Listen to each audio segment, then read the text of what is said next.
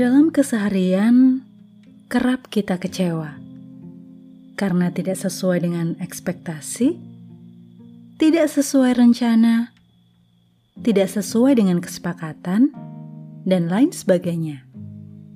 Orang lain, bahkan orang terdekat dan terpercaya, suatu kali bisa mengecewakan.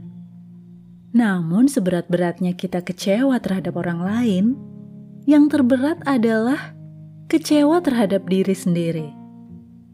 Selama kita tidak kecewa terhadap diri sendiri, selama kita sudah melakukan yang terbaik, maka itu masih aman.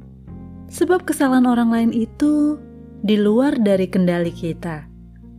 Lalu, kitalah yang kemudian perlu mengatur ekspektasi, memberi batasan agar tidak terulang kembali.